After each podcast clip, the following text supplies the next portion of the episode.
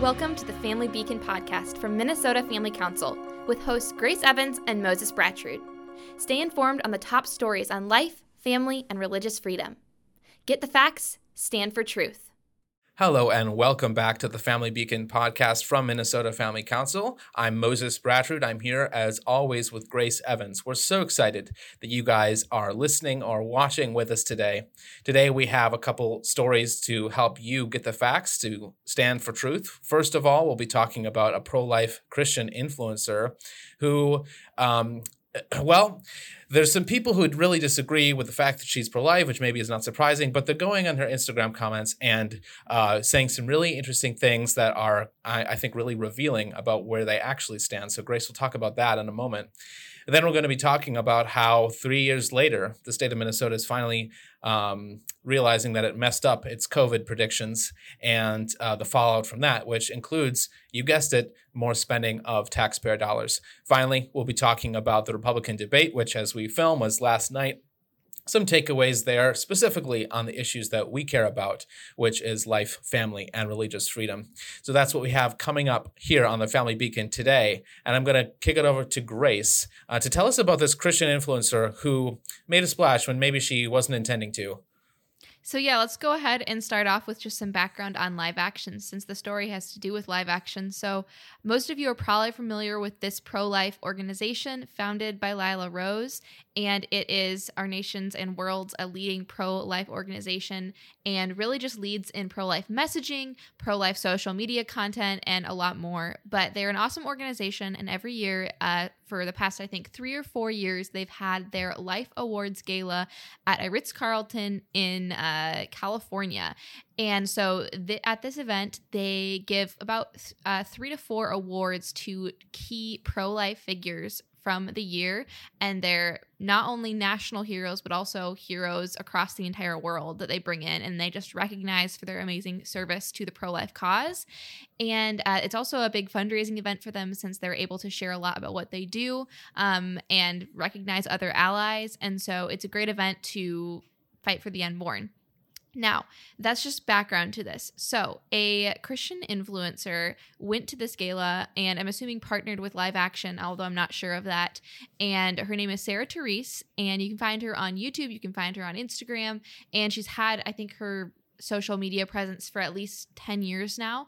And so she's a mom, a mom at five, and um, super solid Christian. And anyway, so she went to this pro life gala in California. This doesn't sound like a headline story, right? Okay, she goes pro life um, or cr- pro life Christians that are also influencers go to this gala a lot. Um, so she went, well, I shouldn't say a lot, but a few have gone in the past. So she went to this gala and she posts on her social media some behind the scenes stories. Um, and then she p- does another post on her main feed and she just thanks Live Action for their work of saving women and children from abortion. And it's a really short caption, you guys. So it's just thanking them for their life saving work. That's it. And if you guys could just see the comments, the comments on this post. The reason I want to talk about this is I want to talk about a few of the comments on there and just show you really that the opposition has no ground to stand on because I mean, guys, the more the the opposition has to not talk about abortion to get any points at all. I mean, they're not even talking about what abortion is. They're just totally rabbit trailing and deflecting from what's at hand. So let me read you some of these comments. These people are riled up about Sarah attending a pro life gala and thanking live action for saving babies. So one person said, Unfortunately, unfollowing, love your videos and messaging, but true followers of Jesus don't judge or cast shame on people in unfortunate situations. I wish more Christians would understand how harmful this messaging is. Now, I just, okay, this person's calling this person is supposedly a Christian, claims to be a Christian, and is saying that it's harmful that she's talking about the pro-life movement is talking about saving women and children from abortion. Um, she's t- she's speaking up. Sarah is speaking up for the marginalized, the oppressed. Most influencers do not do this. Most Christian influencers don't even do this. But she's speaking up for the marginalized, as Jesus calls us to be. And this person uh, that commented this is shocked when um, her platform, which is very obviously and blatantly centered around Christ, when this platform that she shares that is Christ centered doesn't look like the world's, this person is shocked. They're like, oh, How dare you, a follower of Jesus, cast shame on people? They're just totally messing with things and totally using the wrong wording. Um, they don't understand this commenter does not understand that being pro-life goes hand in hand with being a christian that uh, being pro-life is not shaming women it is not shaming children. In fact it's actually standing with them. Um, the pro-life movement is very clear about if you've had an abortion that there is no shame in jesus that um, you have complete reconciliation in christ which is so beautiful. And um, you know there's a big weight that comes from undergoing an abortion but in christ you are free. And so sarah is not shaming anyone here and it is of course uh, a Christ like thing to stand up for the oppressed. One other comment reads, uh, only someone who is super privileged in a super privileged position could pressure women into having to have babies. Saying this as a mother who is now even more pro choice after I gave birth. Babies deserve love, a safe home, and they deserve to be wanted. Knowing that babies are born unwanted and unloved breaks my heart. Now, a few things to note about this are okay, that's very sad that she's a mom who delivered a child, at least one, and now is very pro, even more pro choice than she was before. That's heartbreaking uh, because she should understand the humanity of her child and that that child is worthy of life even more after she gives birth. Um, she should recognize that reality from the moment of conception, especially since she's a mother uh, in one of Sarah's old videos, like four years ago, she did a video on pro life and she said, quote, My question to you is why is life precious, but only when it is wanted? And when and since when did little mean worthless? And I think that's a great response to this woman Absolutely. who, mm-hmm, who is just saying, you know, all of these things very true. Babies deserve love. They deserve that safe home. They deserve to be uh, wanted and loved by their parents. However, your level of wantedness does not determine your value, especially by your parents. If your parents don't want you, that does not determine that you are valuable or not. Um, and babies not only deserve love and the safe home, but they also deserve to be born in the first place. And they can't have those things if they are not given the chance to be born. One more comment I want to read to you, and then I'll be done with the comment section. Uh, but some, one user wrote, I think there has to be an understanding that abortion is a personal choice for the woman who's already here and alive. Not everyone's been as privileged as you to be able to have kids with no concerns. I live in a country where we have many children living in the foster care system, which is where unwanted kids end up being abused and trafficked. Maybe stop trying to control other women's reproductive systems and aid beneficial work. Adopt an unwanted baby, volunteer for a charity helping disadvantaged mothers, sponsor someone's rape counseling, you know, do something other than trash women's personal choices. Now, this comment really gets to the crux of what I see most people that are pro abortion arguing from. And their argument is basically abortion is a personal preference. So get off your high horse, you pro lifers, because a woman can choose if she wants to. And if you don't want to have an abortion and you're against abortion, then don't have one. That's the main argument I'm hearing throughout our culture. Uh, but really, abortion isn't a personal preference. We know that. We are all for women's empowerment. We are all for women's choices when that choice does not end a human life, when that choice does not hurt another human. So women are choose to chop their hair like I did, which Moses did not notice in this podcast, but that's okay. Um, they're they're free to do that. They're free to dye their hair. They're free to choose what car they want to drive. They're free to do so many things with their body, but they're not free to hurt someone else with their own body. And uh, another thing this comment does, this person uses suffering to justify murder. This person is using potential suffering to justify the murder of innocent children. Um, yes, some children in the foster care system are going to suffer. Some children that are born into this world are abused. Some children that are born into this world are born into poverty. Does that justify killing them? Of course not. So use the trot out the toddler argument that we've talked about before. Put a toddler in this circumstance. If a toddler was being abused, if this toddler was in poverty, if this toddler was being trafficked, does it is it just to murder that child so that child doesn't suffer? Of course not we need to work to alleviate the suffering, not the sufferer. So I will wrap this story up, you guys. Um, but the main reason I wanted to talk about this was just to show the really sinking ground that pro abortion uh, advocates stand on. They're not informed. They're not even talking about abortion. They're manipulating the situation and saying, oh, well, if you're pro life, you're pro birth, and you are, you know, for children suffering, you're not fostering, you're not doing all of these things. You're only pro birth. They're not actually talking about abortion. Um, and I'm proud of Sarah Therese because she is leading the way for Christian influencers to boldly speak up about the greatest injustice of our time. And something I've thought about a lot is that if Christian influencers who have a huge platform uh, really just spoke up about what their personal convictions are, are on this life and death issue, we would see so many hearts and minds changed. Yeah, they would get a lot of flack, like Sarah has gotten. I think like over half of the comments were just about people unfollowing her. Um, she will lose followers, you will lose followers, but think of so many hearts and minds that will be changed. Think of so many people where a seed of truth will be implanted in their mind because people look up to influencers, right? And so if they see you speaking boldly about something that's so important like this, that can plant a seed down and that seed can grow down the road. So, wanted to share that story with you because really a media outlet hasn't picked it up and I thought that was just important for you guys to, share with you guys. Moses, um, do you have thoughts on this? Otherwise, we can turn to our next story.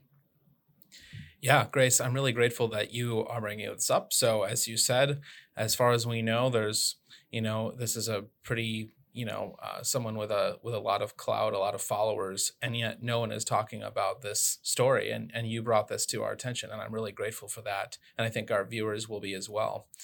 Uh, so I wanted to talk as well about um, something a little bit closer to home, uh, but also a couple years ago. Um, cast your mind back to March 2020 we were all sitting on our couches and we were unable to do a lot of the things uh, that we you know wanted to do because of uh, covid-19 and uh, there was a lot of there was a lot of fear and there was a lot of conflicting information and people didn't know what to do or who to trust so uh, the state of minnesota you know uh, like in like in most like a, with a natural disaster or other crises the state government steps in and uh, there's an article this week um, that really uh, shed some light on the way they stepped in and whether that was ultimately a good thing or not.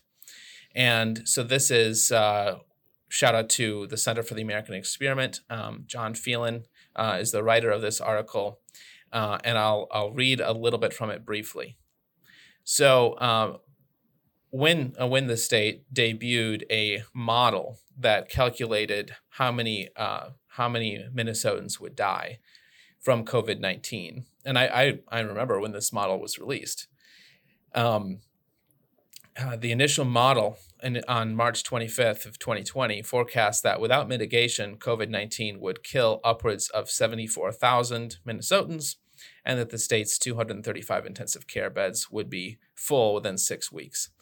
And that was the basis, at least in part, on which Governor Tim Walz based his decision to uh, to um, uh, issue the initial stay at home order. And if we remember, uh, ca- if you cast your mind back, um, what were still open were places like quote unquote essential services, healthcare, obviously, grocery stores, pharmacies, um, and uh, also abortion clinics for some mysterious reason. What was closed? You know, uh, churches. Churches were closed, as well as other things like restaurants and bowling alleys that certainly are not essential. But churches are essential and churches were closed. And we have not forgotten about that, right? Uh, as Minnesotans, we have mm-hmm. not forgotten where the state's priorities lay. Mm-hmm. So getting back to this story, uh, the the the algorithm, right, that that was used to calculate how many Minnesotans were going to die was updated in early April. And that forecast that even with the stay at home order and other measures that Governor Walz's administration had put in place, uh, 22,000 people would die uh, between uh, April of 2020 and October 2021. Um, later, uh, that, uh, and then version three later in May said that 22,000 Minnesotans would die over the course of the pandemic. Uh, then later, uh, in October of 2020, um, it was said that there would be a new version of the model to come out, and we haven't heard anything about it since then. So almost three years since the state has updated its COVID nineteen wow. model. Yeah, pretty pretty shambolic. And uh, so let's let's talk about the stats. We we heard seventy four thousand were going to die. Then we heard twenty two thousand were going to die. Mm-hmm. What's the real number? The real number is over three years, uh, about forty four hundred people uh, have died of COVID 19 in Minnesota, according to the Centers for Disease Control. And now, uh, if we assume that that figure is accurate, it perhaps is lower, we don't know, uh, or at least I don't, um, then as you can see, Grace, that is a tiny fraction of uh, that's one fifth of the uh, one fifth of the lowest number that the state forecast. Wow. And now here here to me, Grace, is the real punchline. And the, and and as uh, John Phelan reports, the Star Tribune uh, writes.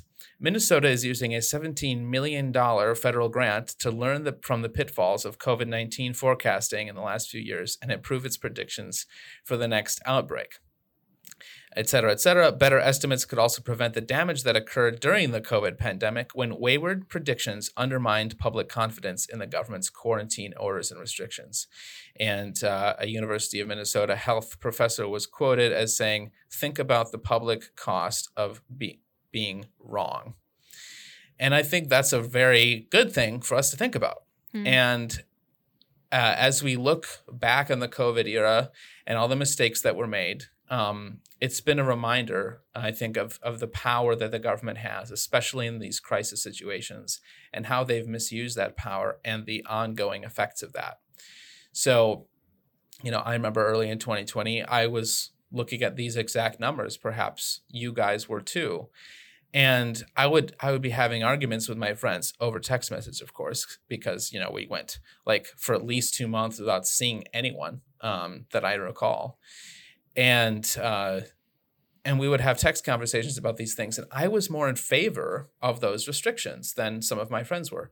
Why? Because i was trusting the government. I was trusting that those numbers were somewhat accurate and that i could save lives by staying at home reducing the spread stop slowing the spread right and and and ceasing to infect people. But you know that there's a different calculus that's in play when you think that the disease is going to cause 74,000 deaths in um, in one year uh, versus a disease that's going to cause 4,400 deaths over three years, right? Like what we found out is that COVID was actually much less deadly than we thought. And as, as far as I'm aware, the vaccines played some role mm-hmm. uh, in lowering that uh, death toll, even if the vaccines then later became less effective. So I think, you know, you, you read articles like this and you really start to understand why conservatives and right wing people have become so suspicious of the government. And of course, this didn't start in 2020, by no means. Conservatives have always been suspicious of big government and of government overreach, government abuse of power and that's that's true whether it's the CIA doing some crazy stuff in foreign countries. Conservatives are often the ones raising the alarm about that, or whether it's um, the government health departments in, at various places around the state and in Washington D, around the country and in Washington D.C. saying these saying these things that ultimately turned out to be kind of made up and changing our lives and and and telling us what we could and couldn't do based on essentially arbitrary computer models. I mean, it's it's just crazy. And so we can, you know, look back on that, Grace, and I think we can see that that was a mistake for the government to do that. And I think, mm-hmm. but I don't want to. I don't want us to just be mad about it, you know, and just to rail incoherently against the government. I want us to be smart and think about the next pandemic, and think about what is the government going to try to do next time, and how are we going to be ready for that because as everyone here realizes that there's been a lack of there there has been an eroding of trust in the government. And they need to do a lot to bring that trust back for not just people on people who are conservatives but plenty of people. Many people a majority of people are now probably very suspicious of what the government says about pandemics. And that could not be a good thing if we come to god forbid um, another serious pandemic. So i'll end it there grace. I think that we just need to remember those cautionary lessons. Let's not forget what was said to us during COVID 19 and what turned out to be false. Yeah. So that's my take on that. Yeah. Thanks for breaking that down. I think that a lot of us uh, perhaps unwittingly gave up a lot of the freedoms during uh, a lot of our freedom during covid and that we shouldn't have done it um, and with hindsight we would not do that again so thank you for that reminder let's now turn to the republican debate that happened last night as we were filming it happened uh, september 27th and um, you know donald trump did not make an appearance yet again because as he says he's the forerunner of the race so why would he he's he's so far above all the other candidates. He doesn't feel like he needs to be needs to be there. That's what he keeps saying. So let's talk about, or uh, Moses, I'll let you kind of transition us into this, but I really want to talk about the debate last night. And um, why don't you kind of bridge the gap between why we're talking about this uh, in relation to last week's episode where we talked about former President Trump's position on abortion? Right. So last week we talked about Donald Trump's position. Mm-hmm. And as you say, uh, he has stated he's the front runner of the race, and that's why he's not coming to these debates. And that's also why we spent so much time on his positions in that episode last week. But you know, anything could happen between now and the time that the Republican nomination is decided.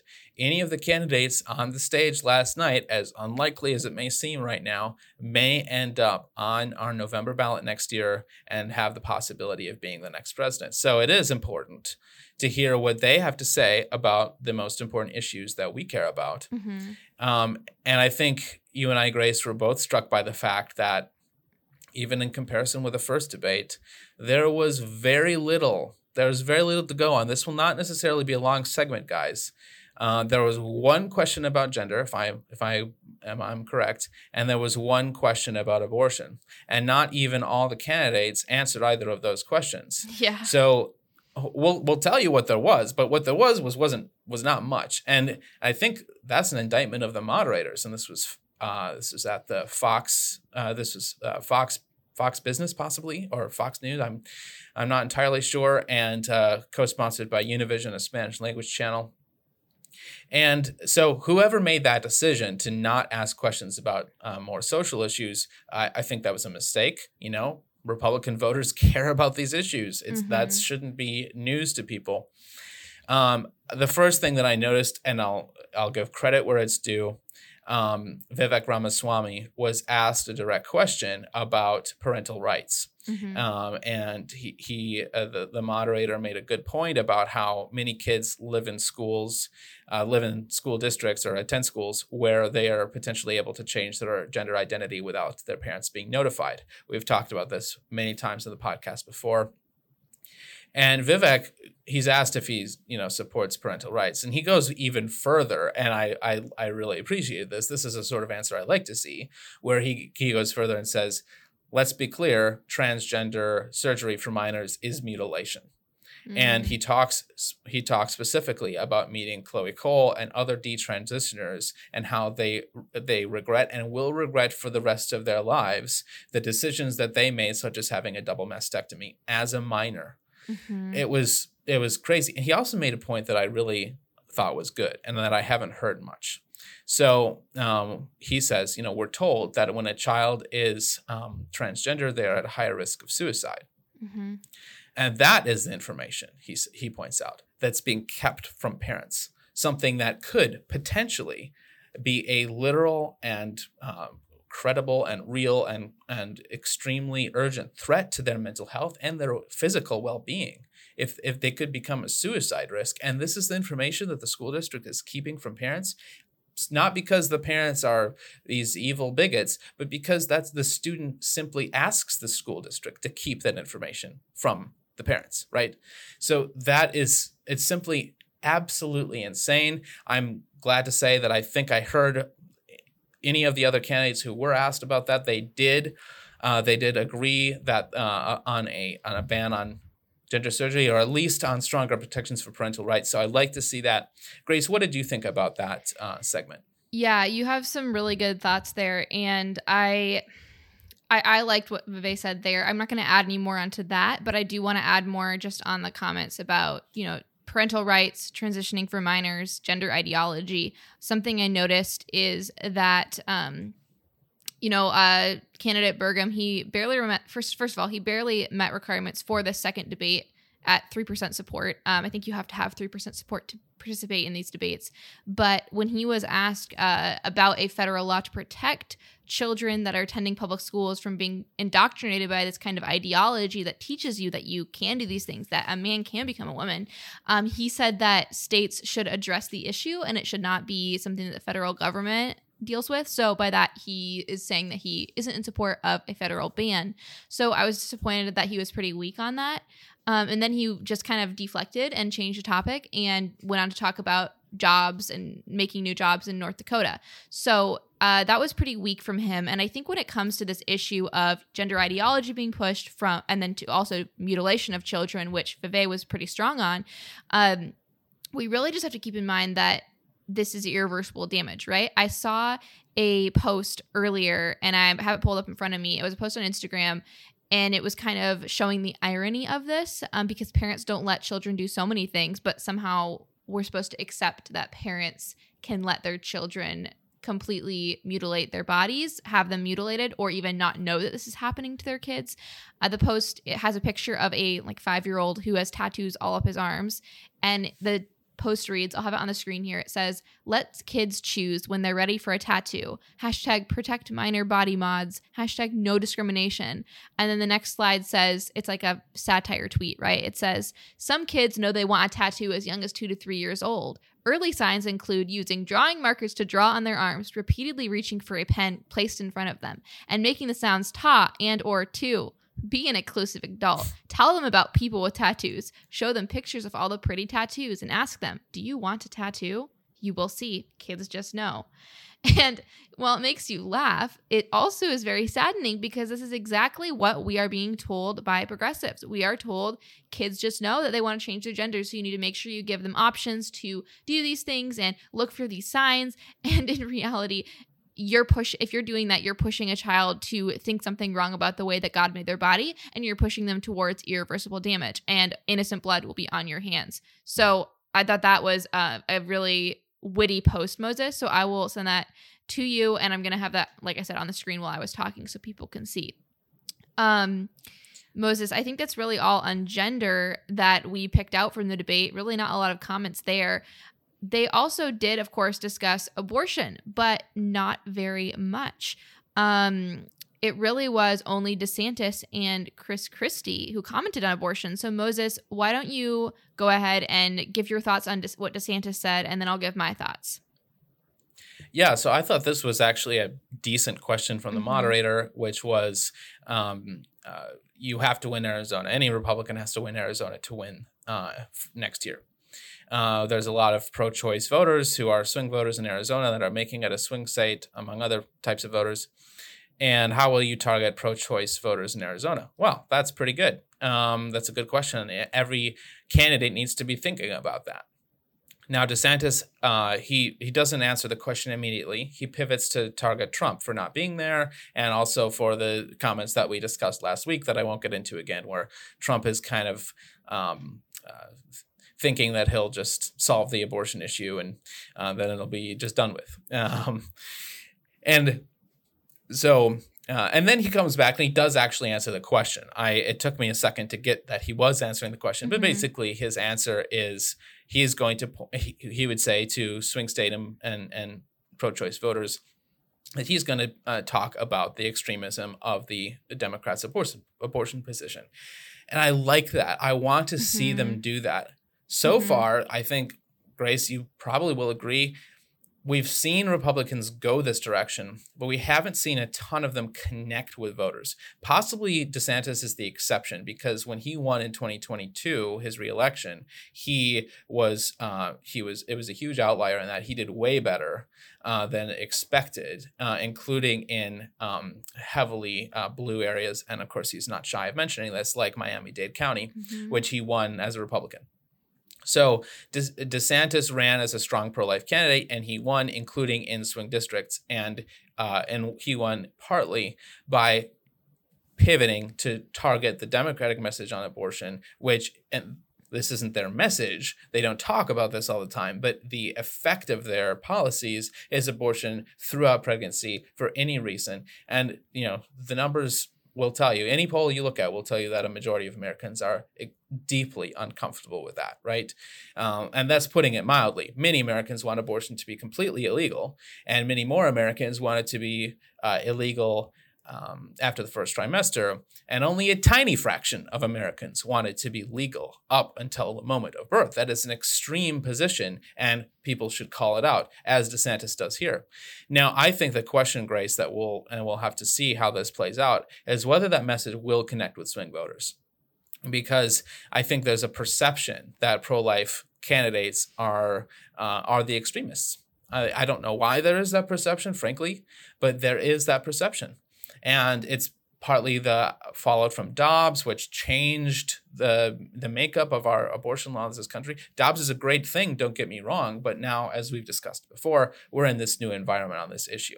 So uh, that is uh, that is that is, I think, an open question. But I think DeSantis is absolutely right that pivoting to talking about the extremism of the opposition party's policies on this is going to be um, a winning thing. What do you think, Grace? Yeah, I think my opinion differs slightly with you here, Moses. I do agree that, you know, calling out abortion extremism in the Democratic Party is so right to do. But I also think that he's right on to explain how being pro life is a winning issue. Now, of course, that has yet to be seen in the upcoming election, but just looking at historically uh, at pro life candidates, when they tend to be more moderate, and we saw that in Minnesota with certain candidates, uh, candidates saying they were pro life, but they were more moderately pro life and weren't pro life up to the, you know, from the very moment of conception. Uh, or sorry, excuse me, up to the very moment of birth. Um, and conception you know they just they had different had different limits and different you know justifications for i'm pro-life but in certain cases you know it's fine. I think that's when you actually see candidates lose because i think a lot of evangelical conservatives want strong pro-life leaders who are going to take up the torch and are going to do everything it takes to win on life.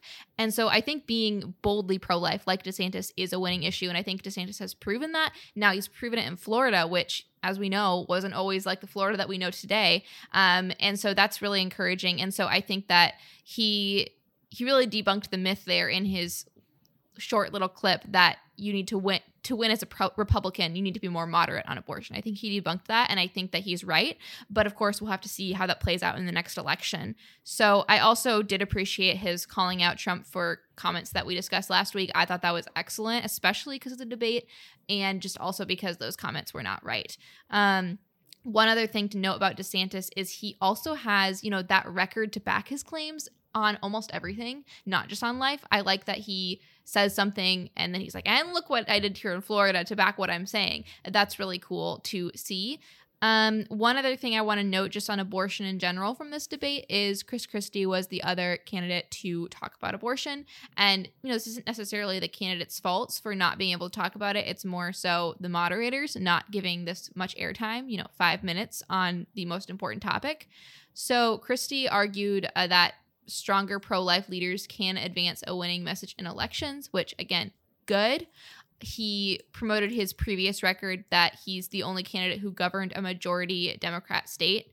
And then he also discussed his history of funding Planned Parenthood 14 times during his time as governor. And so, again, he's leaning on his ex- expertise, his experience, uh, which is good so he's pro life and he has a pro life record, but something I don't appreciate is that he says that he believes that the issue should be decided at a state level, which again, I'm for a, you know, national ban, of course. Um, and so, and of course MFC is, but you know, any any win we would take, of course, because any win would save lives. So um, that's just interesting to note. He said that as president, he would lead a more unified approach um, to pro life and pro, or sorry, excuse me, pro life and post birth care. So I'd be interested to see more of how he outlines that in future debates. Moses, do you have thoughts on uh, Christie's comments here?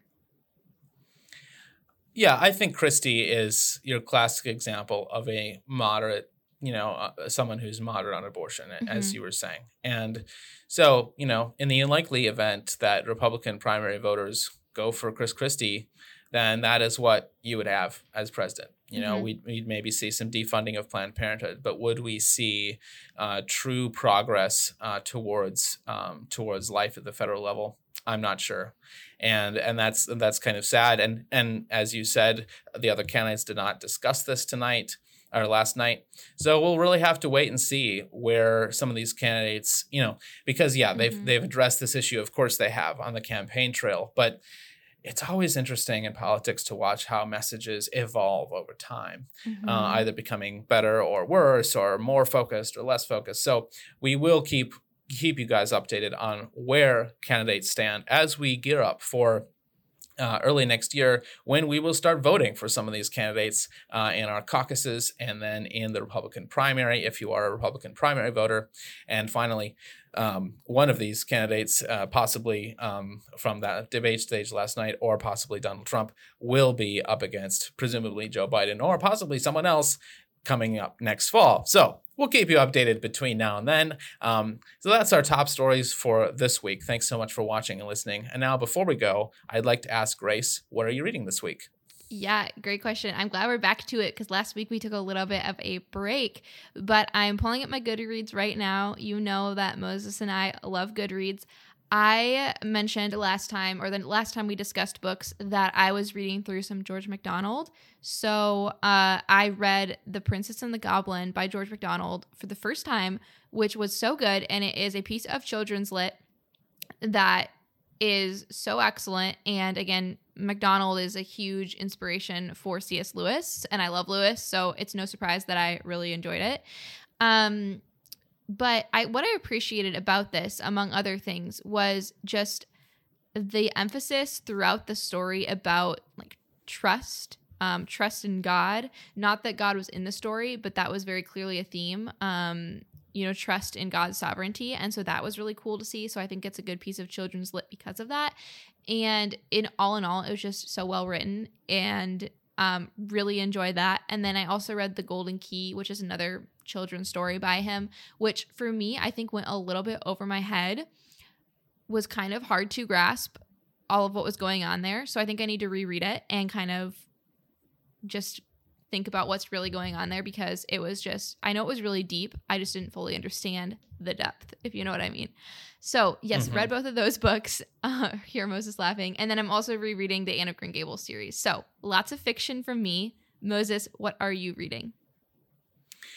Well, same old, same old. I'm continuing to read The Mill on the Floss by George Eliot, which I think I mentioned two weeks ago. I'm I'm close to being done. Um, it's it's excellent. I mean, it's the sort of book where I was stuck in traffic yesterday, and I'm like, oh, good, more time with my audiobook. Mm-hmm. So I'm really enjoying it. I'm just a sucker for big Victorian novels, and I just don't think that's ever going to change. Mm-hmm. Um, and then I'll tell you what I'm going to read next, though. Um, I got a notification yesterday that there was a new book available for my Kindle, and lo and behold, there's a new murder mystery from uh, J.K. Rowling. I knew you were going to bring that up. Yes, yes. Uh, writing as Robert Galbraith. Mm-hmm. So it's called The Running Grave. I'm really excited about that. Um, my only question is, am I going to buy it or am I going to wait till it's on sale? Great um, question. I know we've talked about that series. I know that you um, are not as huge of a fan of them as me, but I think we can both agree they're super addictive. well, thanks for sharing with our audience what you're reading. I want to close out this podcast episode just with uh, a verse. So, right now, there are several people in both Moses' life and my life who are struggling with very severe cancer, stage four, and their moms. And um, that's just heartbreaking. And so, I've read this um, passage this week, and it really made me think of them because they're solid Christians, um, just have a beautiful testimony, and are suffering so beautifully for Christ. And so, I just want to read you this. Um, it is from First Corinthians, I believe, First Corinthians 1. It says, Blessed be the God and Father of our Lord Jesus Christ, the Father of mercies and God of all comfort, who comforts us in all of our affliction, so that we may be able to comfort those who are in any affliction, with the comfort which we ourselves are comforted by God. For as we share abundantly in Christ's sufferings, th- so through Christ we share abundantly in comfort too. If we are afflicted, it is for your comfort and salvation. If we are, um, it is for your comfort and salvation. And if we are comforted, it is for your comfort, which you experience when you patiently endure the same sufferings that we suffer. Our hope for you is unshaken, for we will know that you share in our sufferings, you will also share in our comfort.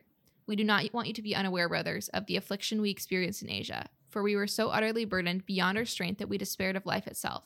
Indeed, we felt that we had received the sentence of death.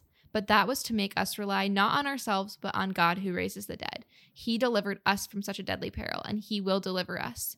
On Him we have set our hope that He will deliver us again. You also must help us by prayer so that many will give thanks on our behalf for the blessing granted us through the prayers of many. And I think that it's a beautiful passage, um, especially in relation to what I was just talking about. That when we suffer as the body of Christ, we suffer partially for the reason that we can then comfort um, comfort others and also we can understand others suffering but also so that we make you know the cross of christ more real to others and we're sharing in christ's sufferings. And not only when we suffer do we just suffer but we also share in the comfort of christ which is so beautiful. And um, i love the reminder that we have ultimate hope that christ will deliver us. And you know amen hope does not put us to vain or yeah hope yeah hope will never forsake us so love that reminder um, thank you so much for tuning in to this week's episode of the Family Beacon podcast. We have new episodes every single Friday. And if you are listening right now on whatever platform make sure you check us out on YouTube because we actually have this videoed and our videographer does an amazing job. So make sure you check it out and turn on post notifications. Also, please leave a review if you're listening on Apple Podcasts. Um, that really helps us get up there in the ratings and helps more people find our content. So we will see you next week and we will help you always get the facts and stand for truth. Thanks for listening to or watching this episode of the Family Beacon podcast from Minnesota Family Council. Subscribe wherever you listen to podcasts so you're up to date on life, family, and religious freedom. You can follow us on Instagram at MN Family Council and subscribe to us on YouTube to watch our content. Get the facts, stand for truth.